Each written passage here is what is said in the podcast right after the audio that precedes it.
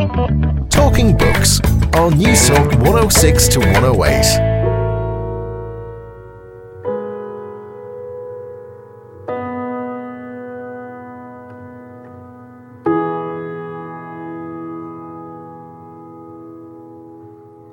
And I think what most people are concerned about is the insecurity which they face. For example, they may lose their jobs because other people come in and offer to work for less and so on. I think that um, the great virtue of some kind of basic income, which I said is exactly what we do through the tax system anyway, so it's not the, the economic consequences are not very different. I think, on the other hand, the way in which the role of the welfare state has been represented, particularly by uh, much of the media coverage, has had the effect of making it less publicly acceptable. And I think that's one of the losses, uh, in my view, that we've lost public confidence in what is actually a rather important instrument in the armory that the government has to tackle poverty and inequality. Extreme hopes are born from extreme misery. The words of British philosopher Bertrand Russell. Hello, how are you? And you're very welcome to Talking Books. I'm Susan Cahill. It's lovely to have your company this evening. Well, on tonight's show, we're going to meet with two unique thinkers one an economist, the other a novelist, writers of impressive instinct, integrity, and hope. Glenn Patterson talks 1980s industrial Belfast and the charismatic and super ambitious John DeLorean, manufacturer of the world's first ethical car and the godfather of modern income research, Anthony Atkinson, unpacks a lifetime humanising economics. This is a show about cultural mindsets, wealth, and perspective.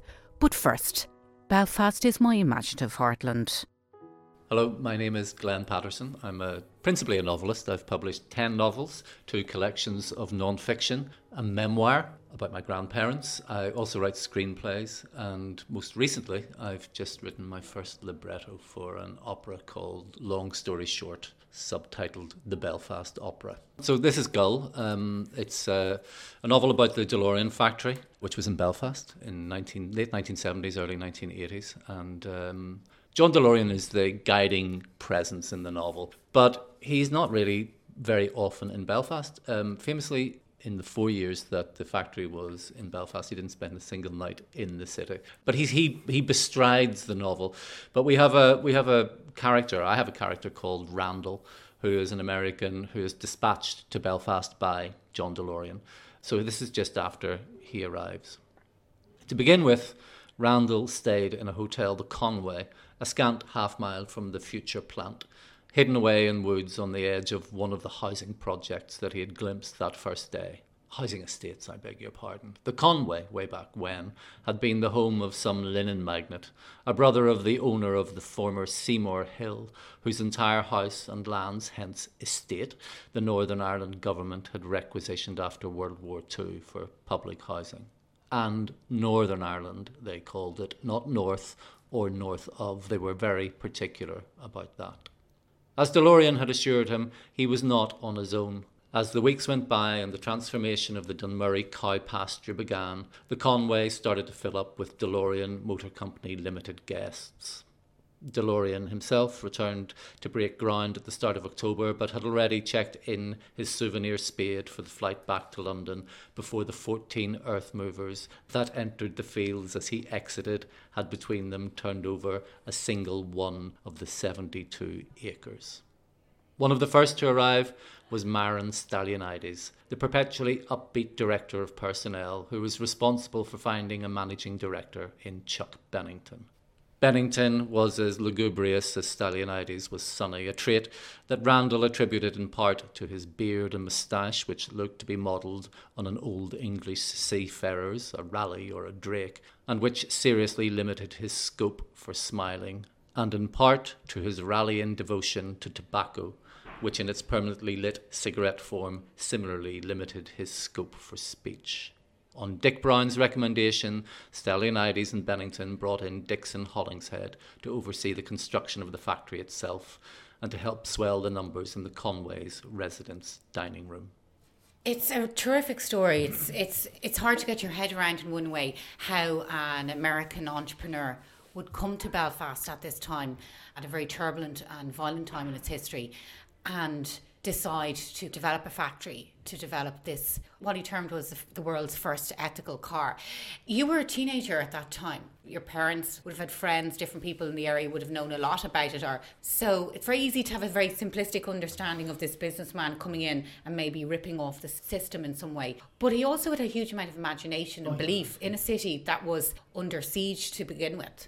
There is no reason on earth why anyone would have opened a factory in Belfast in 1978.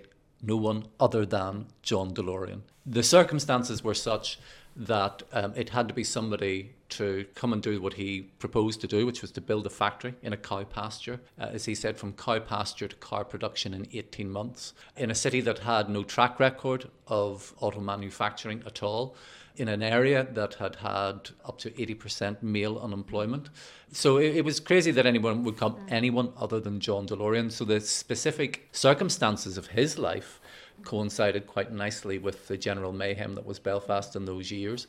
John DeLorean was on the run, as it were, from the United States auto industry. He had been tipped to be a, um, a, future president of General Motors. He had been one of its very youngest chief executives. So he was on the way to the presidency, and then all of a sudden he was uh, he was out.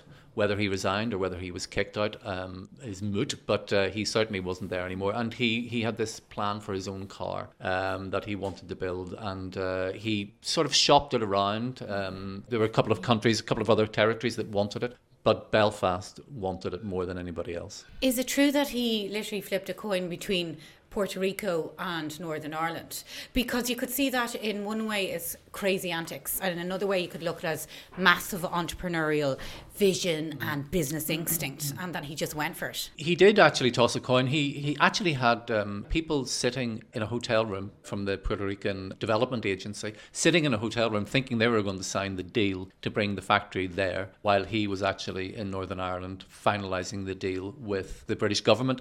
Do you know what he reminds me most of as a film producer?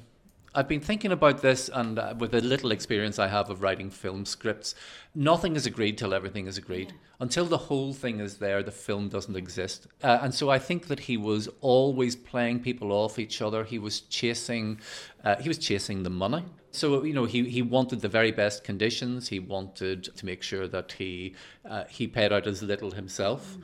and he got the maximum mm. return himself. Well, first of all, that's that's capitalism yeah. in its in its essence. Yeah. And secondly, that's film production. But yeah, maybe he was a bit of an opportunist, if not an unbelievable opportunist. But he also had a social instinct. He wanted a sectarian free workplace, very good work conditions. He paid his workers very well. So those who had a job there at the time, it may not have been sustainable, but it did give huge hope to the city at a very fractured time. I mean, I think that he was a visionary. It may have been a flawed vision. Uh, there were lots of things that were wrong, and I don't want to come across as though I, um, I buy it entirely what he was doing. I think there was a degree of opportunism, but I do think that he had ideas about how the, the a factory should be organised, and uh, his employees were paid comparable rates to American auto workers, which meant they were paid far better than anybody mm. in Northern Ireland at the time. Very importantly, he had women on the production line. Mm. This might sound like a very small point, but um, there were toilets for women. There were like quite a lot of them. So it was built into the factory that there were going to be women workers there. It wasn't an afterthought at all. There were always going to be equal numbers of women and men. He was also creating a non sectarian workspace again, it sounds slightly crazy to say that um, the banning of flags and political emblems on the factory floor was uh, novel in those years, but it mm. was. In, in many ways, he created um, an ideal uh, factory. Uh, the independent state of mm. DeLorean was what he was trying to create, or what he said he was creating. It's questionable whether he was uh, repeating the things that he knew were going to attract the British government funding, mm. continued funding, and how much of this was his own ideals. I think probably I'm, I'm, I'm more inclined to think that he really did have high hopes for the kind of factory he was building and what it could contribute to the city. What John DeLorean didn't have was the longer term plan, mm-hmm. and it all fell apart avoidably. It didn't need to fall apart, but it fell apart very quickly because of, of certain things that he either didn't foresee or criminally, and I don't mean in the sense he should have gone to jail for it, but mm. criminally for the people involved, uh, his workers, he just didn't make mm. provision for the adversity that did come. He got stuck by the FBI for drugs and stuff, didn't he? Although he wriggled his way out on illegal legal technicality, yeah. as far as I know, yeah. wasn't it? There was a ticking clock. He, he had a lot of money from the British government, uh, and then shortly after the factory agreement was signed, the British government changed. The Labour government went out, and the Conservatives came in under Margaret Thatcher. She was no fan of government subsidy. She was no fan of John DeLorean's. So pretty soon after the factory started to produce, the British government wanted its money back and there a series of things happened. There was a terrible, terrible winter in the United States. So um, the first wave of cars that had been sold in there or shipped there didn't sell. Nobody wanted sports cars in ten foot of snow. but eventually, he had to he had to pay um, some money back, and it came down to about twenty million dollars, but ten million pounds in those days that he had to pay back by October 1982, October the 19th. And on October the 19th, 1982, he was caught in a hotel room in LA with um, suitcases full of cocaine in an FBI sting. Now, he wasn't convicted. It was entrapment. The FBI definitely mm. did entrap him. I've spoken to people who worked at the factory, and they thought that um, he probably was a willing participant in this drugs operation. But what they said, crucially, was he would have done anything to keep the factory open. What's your job here as a writer, though? Is it your job to pass moral judgment on it all, or is it your job just to give the imaginative power of that story? I don't think as a as a novelist you can really be uh, you know pass judgment. I mean, I think you, you, however, you, you might think that you you remove yourself from that role, but you know, I know that by the deployment of your mm-hmm. incidents and the way in which you order the the narrative, that people might arrive at certain conclusions faster than they'd arrive at others. But I wasn't I wasn't entirely sure what I thought about him when I was writing the novel. Um, I, I, certainly, what I thought about him when I um, had the idea that I would write the novel wasn't really what I thought about him by the end of it. I was I was better disposed towards him by the by the end of the novel. I certainly didn't think he was a crook. I said that he, I thought he was in some ways he's a bit like um, a film producer. Um, he's certainly he's a typical entrepreneur there's a lot of gambling involved in mm-hmm. those things. It's high risk stakes, and generally you find that those people don't use their own money. Mm. They gamble with other people's mm. money if they possibly mm. can. I mean, one film producer I know said to me, "Just never put your own money into a film. That's crazy." So you use you use other people's money. So I think that he was, if he had got over the first winter, if the cars had sold that first year I think probably he would have he would have got through. And what then became, you know, he he's exposed as having squandered all this government money. The gamble fails, and you look practically criminal. If the gamble had succeeded, no one would have noticed. I'm wondering when you say there that you know you're saying that it's not really your job to kind of pass judgment. It's a good thing to go in on any creative journey with an open mind. But certainly in your non-fiction, you haven't been scared to offer an opinion or two in Lapsed Protestant, yeah. for example. And you've been pretty full on in your opinions. I mean, I, th- I think one of the reasons I started writing non-fiction was because you can't use a novel to deliver a political message. Mm. Um, or if you're going to, it's going to be, first of all, it's going to be about two and a half years after you had the idea to, to speak before anybody gets to read it.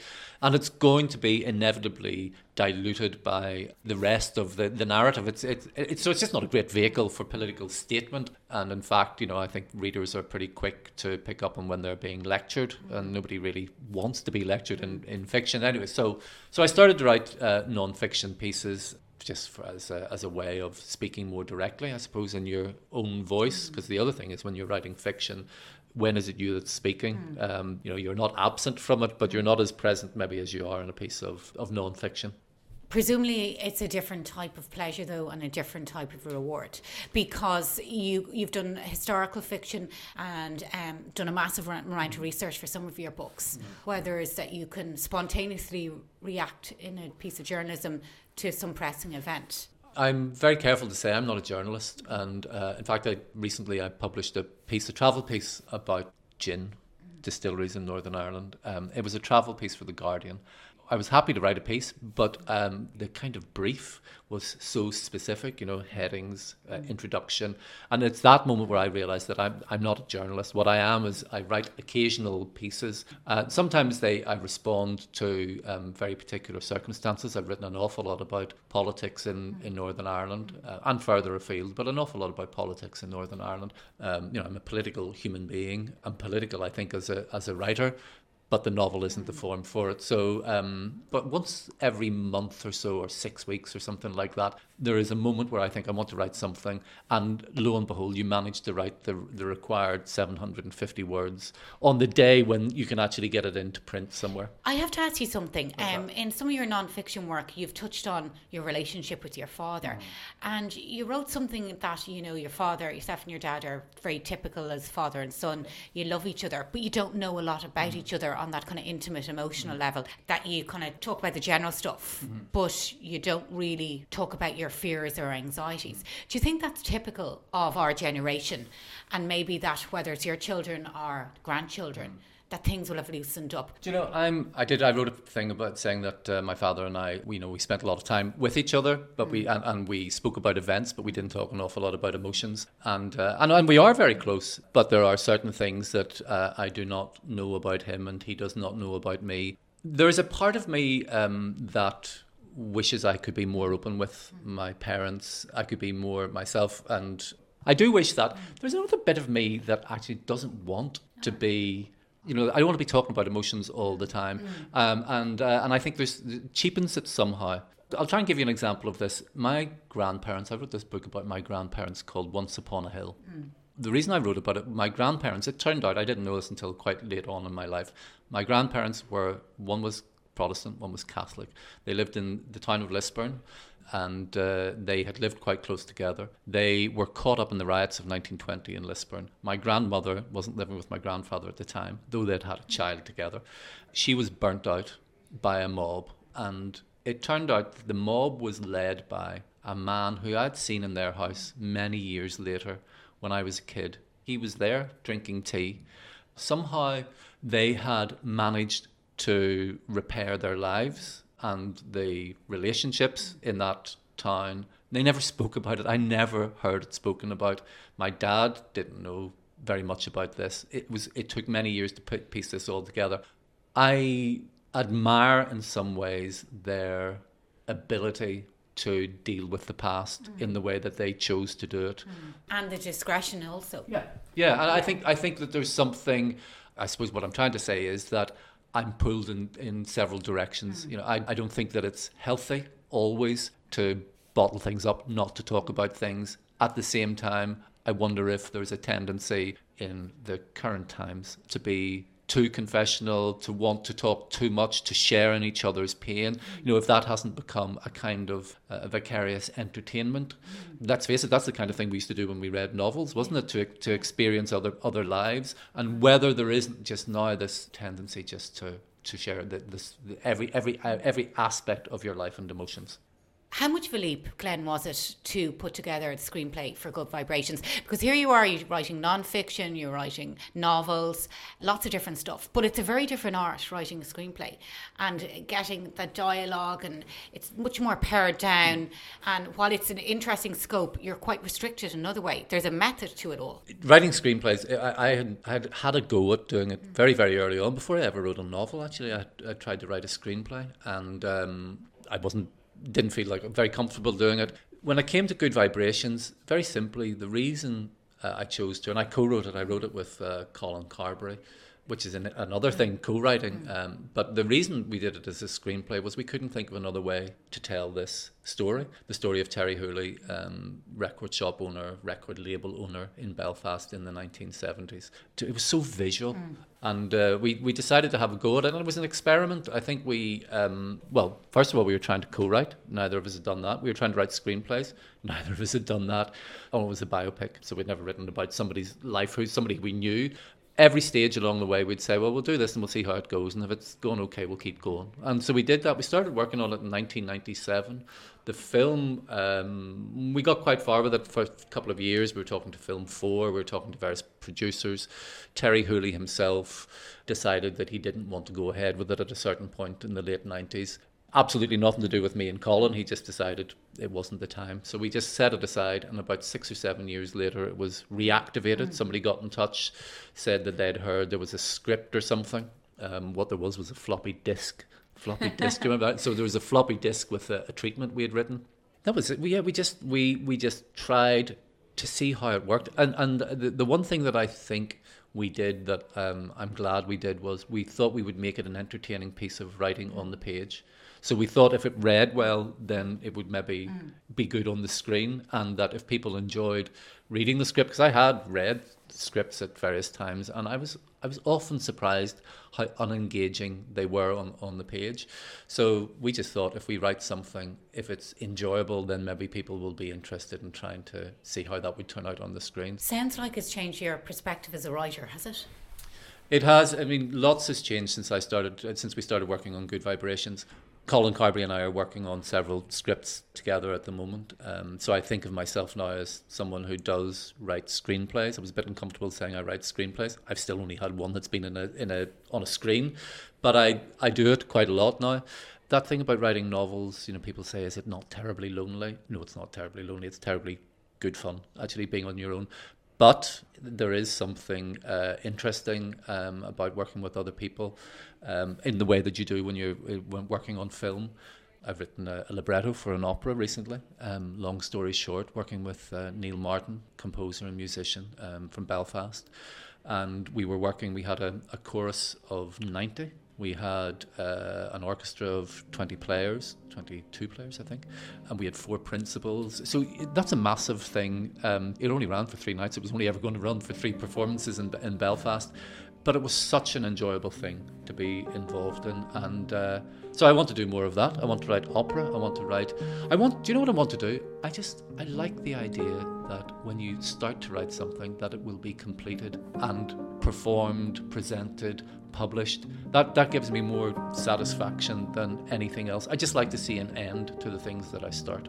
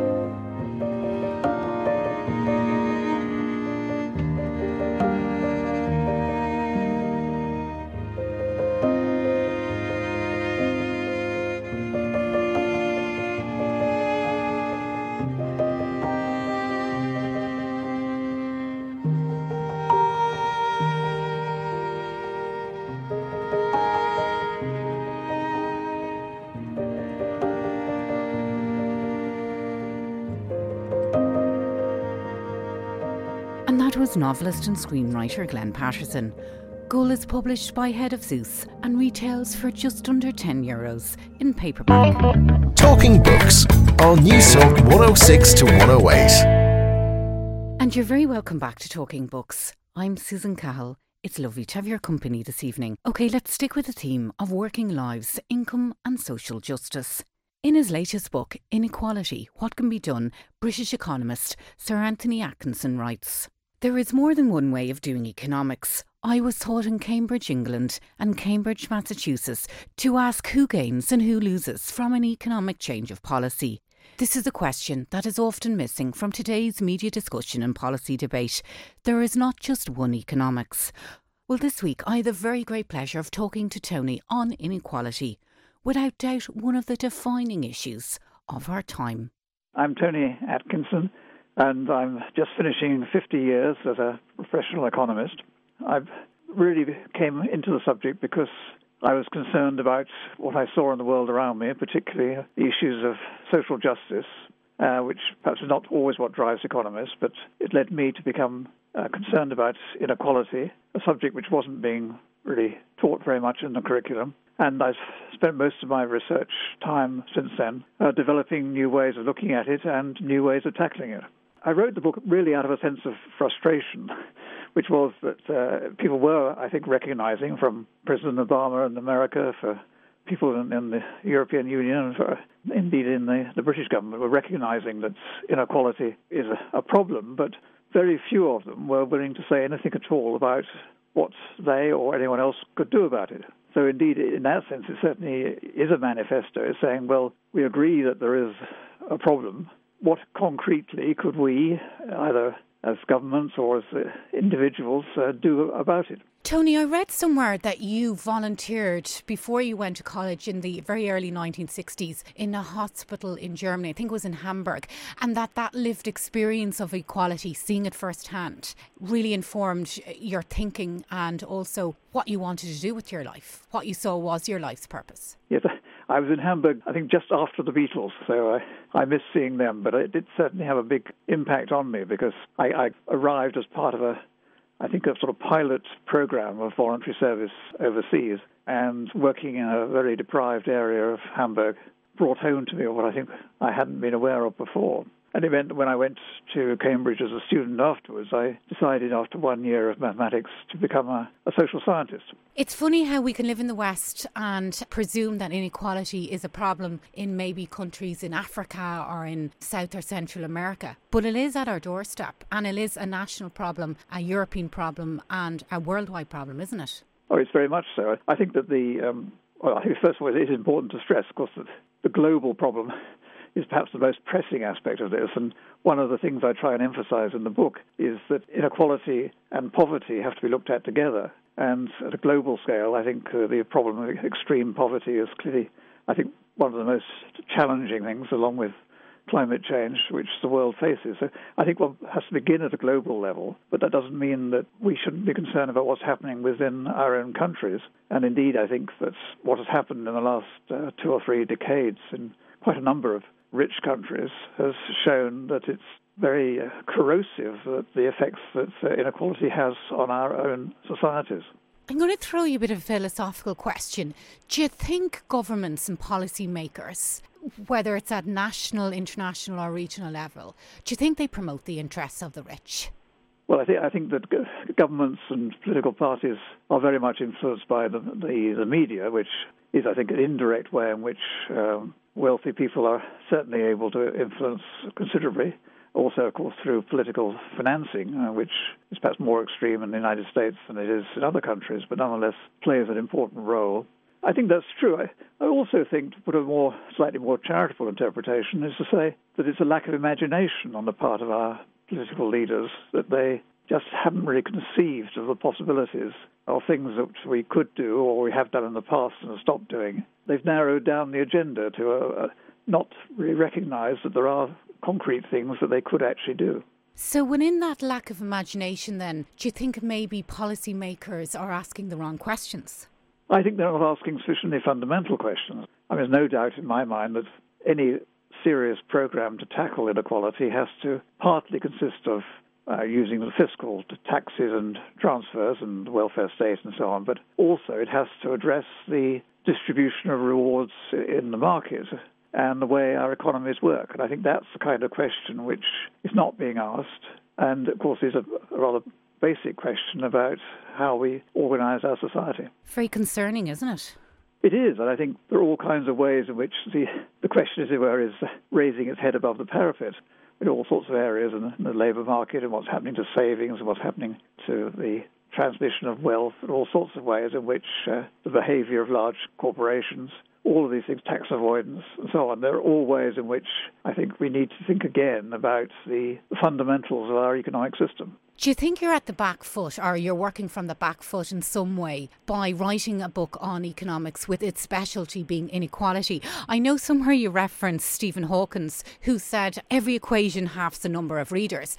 And he's right there because a lot of people just switch off when they see all these numbers and spreadsheets and statistics. They just go, oh, Jesus. So it must be very difficult to pitch an economics book and make it relevant to the broad and general reader. And will in that highlight an area that a lot of people have a lot of political opinions about?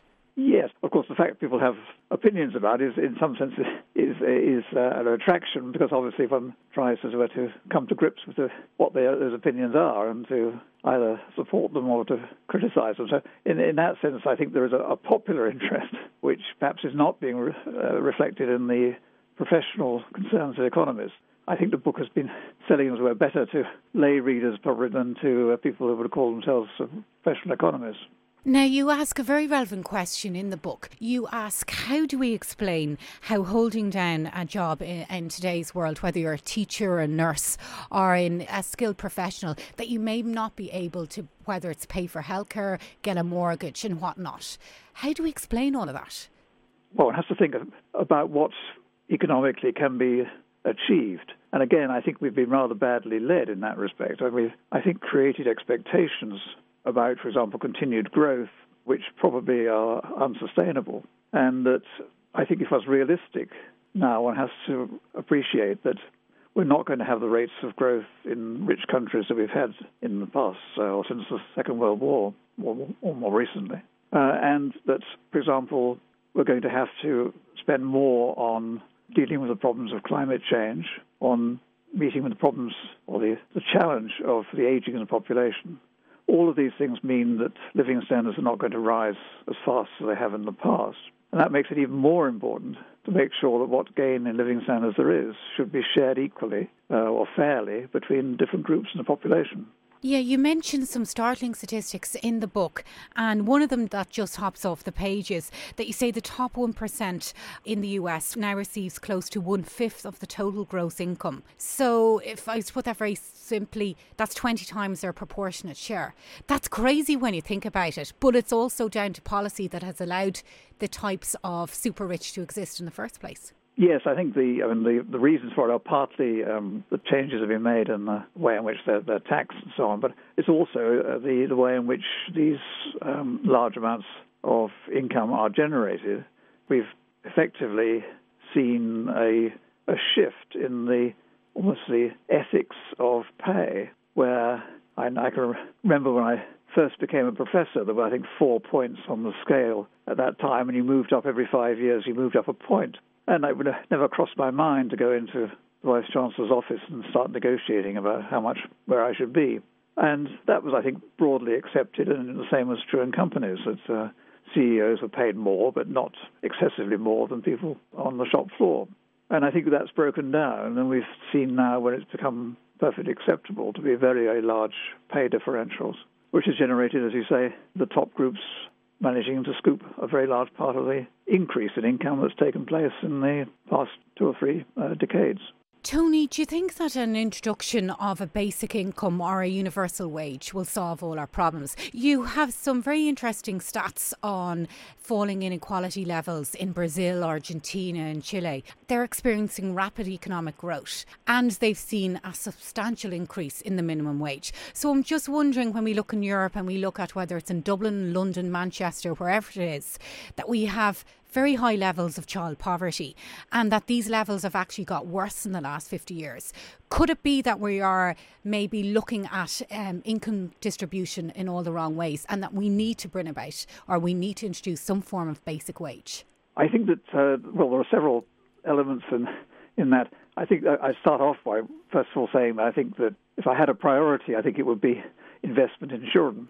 And I do think that uh, what has happened to family benefits, and in particular, I think to a benefit which uh, is uh, guaranteed that you know every month you're going to get it, that's a major part of what we should be doing in terms of investing in the future generations. I think that the, the issue of a minimum wage, again, I think that, um, well, we, we have seen in, in the United Kingdom actually uh, the minimum wage being introduced. We were very slow to get one. And we have seen that, uh, that it's been increased recently. And here, I think the important thing to bear in mind is the effect that it has on the willingness of employers to invest in their labor force.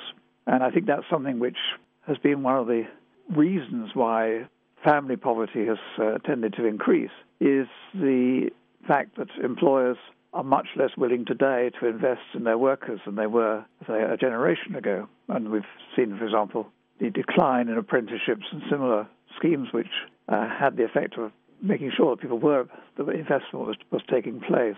One has to look at the, the idea of minimum wage in relation to the wider problems of the labour market, where I think it's issues to do with the short term interests of employers, short term interests of shareholders, which have led in many cases to this failure to develop the skills of the labour force, and as a result, have left people on very low and often very insecure wages. I suppose you weren't surprised when you saw Switzerland recently uh, reject the proposal of a basic income for all or a universal income for all. I know their um, employer lobby was very, very, very firm in how they advocated against it, saying it was basically unworkable, unaffordable, that it would be way too disruptive on the economy. Do you think a universal income, though, would act as a you know incentive for people not to work? That people just get lazy and go out to hell.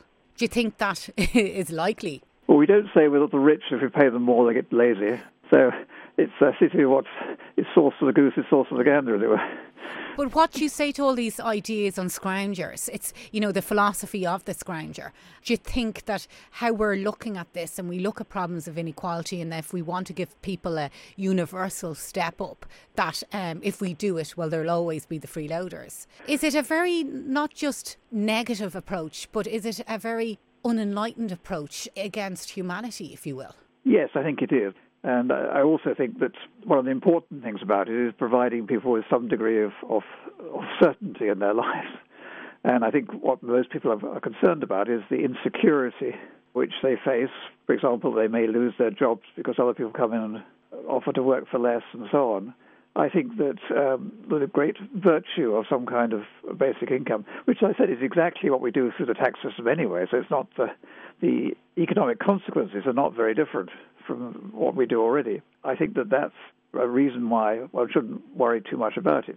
I think, on the other hand, the way in which the role of the welfare state has been represented, particularly by uh, much of the media coverage, has had the effect of making it less publicly acceptable. And I think that's one of the losses, uh, in my view, that we've lost public confidence in what is actually a rather important instrument in the armory that the government has to tackle poverty and inequality. Do you think businesses need to take greater account of their social responsibilities? And do you think maybe that if they don't think it's a remit, well, then certain policies need to be put in place so that it becomes more clear? Like, do you think we need to maybe rein them in a bit? I, I think that's a very important point. I think that the capacity to operate a business, uh, to have a corporation, depends on society. And it's a, a privilege to be able to run a corporation. And with that privilege should go uh, social responsibility. And I think probably many, I, suspect, um, enlightened businessmen would agree that they, they're perhaps focusing purely on the interests of their shareholders is too narrow a view of their social responsibilities. And indeed, I think that um, one should see some recasting of the responsibilities so that they have to take account of the people who work for them, and also I think of their customers. And I think we, we tend to forget about consumers, but consumers are also very much exposed often to being treated unfairly or unreasonably by businesses. So I think definitely we need sort of redressing as a balance uh, and uh, some degree of what we might call countervailing power to offset what has become very much a field dominated, uh, as we've seen recently with negotiations about uh, the transatlantic trade investment partnership, it's been dominated by uh, corporations, and uh, even elected representatives have had no say in those negotiations. And within that debate, it's also dominated by fear. Can I ask you, when you're out and about and you're meeting with business leaders and professionals at the top of their game, and you have put on paper after 50 years of academic work that you think that a top rate of tax at 65% is the way to go, what's the reaction? Well, I think most people, when you raise questions about top tax rates, say, oh, no, not 98% again. because we did have used to have a top rate of 98%, and I think that was silly. I mean, I think that was um, not a, a, a sensible policy to pursue. But I also think that determining this tax rate is actually not really an economist's question. I mean, it's not really purely a matter of balancing incentives and so on. It's also a question of what people think is, is fair. And I, I chose the 65% because it's actually the rate which the government, in the case of my own country, applies to the income that people on benefits receive. That is, if you're on benefits and you earn an extra £10, and you lose uh, £6.50 of it. And I think to me that's as it embodies a, a sense of what people might think is a, a, fair amount of the extra income for you to keep. And I think what's uh, suitable at the bottom should apply equally uh, at the top. So our taxation systems are basically unfair, unreasonable, and unjust. Is that what you're saying, based I'm on sure. that argument? Yes, I, I, think fairness, it seems to me, is probably people's overriding concern. They think it's unreasonable if, if you work hard and you've only kept, as it were, 5p of every pound. That would not be reasonable. On the other hand, uh, I think to keep as much as sort of 55 or 60 percent of it is probably unreasonable. So in between, and that's why I mean, 65, 60, 70, those sort of numbers seem to be about a reasonable level for the, the top tax rate. But do you think people think what, in terms of policymakers, think what's reasonable and fair? Do you think that's at the bottom of their minds ultimately when they're formulating how we're to run our economies, whether it's politicians or business leaders? Do you think fairness really counts to them? I think it's the word you hear most often um, with regard to taxation. Well, I think, first of all, of course, again, our leaders have not done a good job of persuading people that, uh, to quote from the building of the American tax authorities, that taxes are the price we pay for civilization. The first thing one has to do is to rehabilitate taxation as something which is necessary in a, in a society. Having done that, I think then people's concern is that the burden should be, I think the word they most commonly use is fairly distributed. How do you think we're doing in terms of female participation in the workplace? And do you think, in some small way, that female participation in the workplace has reduced inequality? Or have I got that all wrong? No, I, I think, uh, of course, in the, my book, I was rather anxious to stress that inequality is not just between rich and poor, it's also between men and women and also between generations. And indeed, I think there are some respects in which um, inequality between men and women has actually tended to, in recent years, to worsen. Yeah, I but, think you mentioned somewhere that the rich are marrying the rich and the poor are marrying the poor. Yes, because that, that really does determine what happens as a result of uh, increased participation in the labour force. Uh, but I think that you're right to say that it certainly ha- had an effect uh, on reducing, to some degree, the inequality with, between households. But of course, one also has to bear in mind we've seen increase, for example, in uh, breakdown of marriages and other things which may have offset that to some degree. I suppose it depends how you look at inequality, doesn't it? Because it, you can come at it from so many different variables. Do you think Thomas Piketty, it was in 2013 he brought out his book Capital in the 21st Century. I know he you mentored him quite considerably in his early days.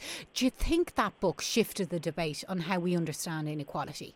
Or do you think it in some way got people thinking because it was a runaway success and suddenly economics became sexy. yes, it was a tour de force, I think, no doubt, the book. Um, and uh, it had a remarkable impact, um, as you say. Uh, in terms of the, the content, probably the most important thing is, as the title suggested, the emphasis on the role of, of capital. Because we've tended to focus on what people get paid in uh, salary and earnings, and to ignore the fact that a significant part of the national income goes to people who own wealth. And I think that was probably a, a shift in people's perception, which uh, he, through his work on inheritance, for example, uh, has brought out very clearly. Can I ask you, why do you think inheritance tax is so unpopular? You have a very good turn of phrase in the book where you talk about reducing the inequality of opportunity, and it really is, isn't it? Yes. I, again, I think it's partly the uh, the political uh, leadership has failed. It's also partly that um, it's become rather bound up with the issue of housing and uh, the great difficulty young people have in establishing themselves on the housing ladder, and they would see taxing their inheritance as if it's taxing the houses that their parents leave, then it, that would as it were, close the door to them getting onto the housing ladder. So I think the confusion of those issues is probably one reason why it's been difficult to do. But indeed, I think that if one is at all serious about uh, securing equality of opportunity, which most people, if you ask them, would agree to, it is hard to find a politician who's against equality of opportunity. It's very hard to secure that when some people do indeed have a, a starting ticket in the race, as it were, which leaves them with a substantial sum of money whereas most people have very, very little. Well, maybe a lot of people think it's a bit too inconvenient to have a level playing field. Yes, I, I fear that's the case, but I think, um, again, we have to think they're also positively the other way around, which is to say, if we use the revenue raised from that tax to do what uh, Thomas Paine suggested uh, in the 1790s, which is to give everyone a capital grant when they reach the age of adulthood, then it might not be a very large sum, but it nonetheless would be, begin to explain why what was trying to do. And uh, even a, a, modest sum would make quite a difference to people trying to fund their education or to get a down payment on a, a house or something of that sort. Tony, when you're reflecting, whether it's early morning, late in the evening, I can only imagine in a career of 50 years studying economics and teaching economics that you've learned so much from your students as well as from the books that you've read. Do you have grounds for hope? I, I do remain optimistic, and, uh, and some uh, people would say that's very naive. Yes, well, I, am quite willing to be naive. That's naive not, and hopeful. Not, not an accusation I regard as very serious. And that was Professor Sir Tony Atkinson. Inequality, What Can Be Done is published by Harvard University Press and retails for in around 20 euros in hardback. It's an eye opening read, optimistic, measured, and truly humane. Well, that's it for Talking Books for another week. I hope you enjoyed the show. All that's left for me to do now is to say a big thank you to Ronan Brannock, who helped out with this week's programme, and the lovely Marianne Kennedy on sound. We've been talking books. I'd like to end tonight's broadcast with a perceptive quote Tony Atkinson references in his book Inequality What Can Be Done. It's from American industrialist and politician Senator Mark Hanna, who in the 19th century famously remarked that there are two things that are important in politics. The first is money, and I can't remember what the second one is. Good night.